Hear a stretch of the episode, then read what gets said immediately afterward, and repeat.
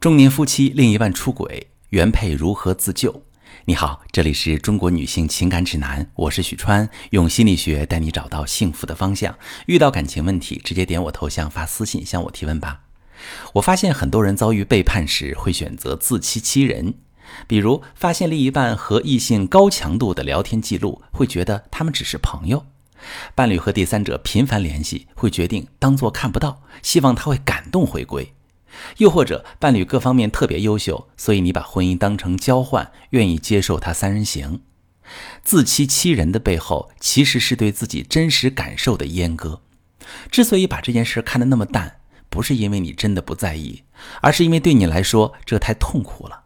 那些愤怒、被背叛、被抛弃的感受，和你对自己价值的怀疑，会让你感到焦虑、压抑、烦恼。并且你会忍不住不停回想那些他背叛你的瞬间，回忆起他不爱你的细节，让你没法专注在生活和工作上，内心充满了纠结和自我攻击。所以你会采取自我保护，用理智化的自我防御去隔离情感，比如把感情量化成各种得分模块，说服自己忍下去的收益比跟他摊牌更大。有意无意地忽视背叛的迹象，甚至帮他掩盖证据，不让周围的人发现，也不让父母劝自己离，冷漠对待第三者的挑衅，好像这事儿跟自己完全无关。短期内这个策略会很有效，伴侣拿不准你的心态，你自己也不会被情绪困扰。但长期上被压抑的感情，最后都会转化为另一种攻击，向外攻击，你会觉得自己充满脾气，一点就炸。生活上很容易对伴侣破口大骂，或者用隐形攻击的方式跟他对着干，搞砸他在做的事儿。向内攻击，则是你会有持续的焦虑和压抑，指向伤害者的攻击性无法表达，被吞回自己的身体里。你每天要过滤掉无数个自我怀疑的念头，但你不知道自己具体在焦虑什么，害怕什么。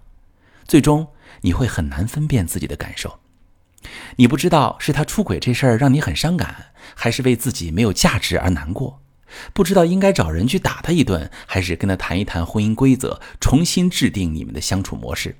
还是去看看你们原生家庭的创伤，看一看是什么触发了你的痛苦？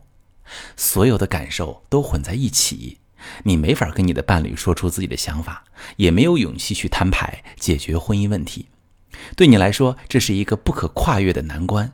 你深陷其中，不相信有走出来的方法。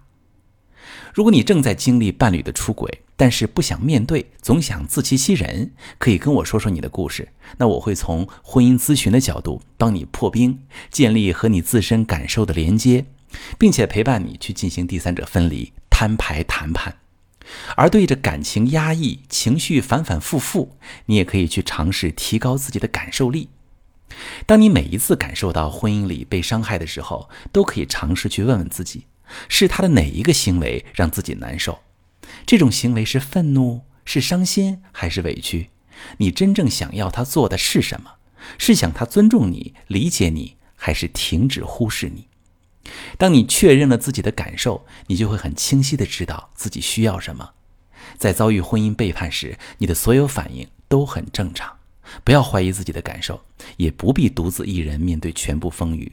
你可以把伴侣引导进来，给你支持；也可以跟朋友、心理咨询师一起去探索自我。相信走过了创伤，你会有巨大的成长。我是许川。如果你正在经历感情问题、婚姻危机，可以点我的头像，把你的问题发私信告诉我，我来帮你解决。如果你的朋友有感情问题、婚姻危机，把我的节目发给他，我们一起帮助他。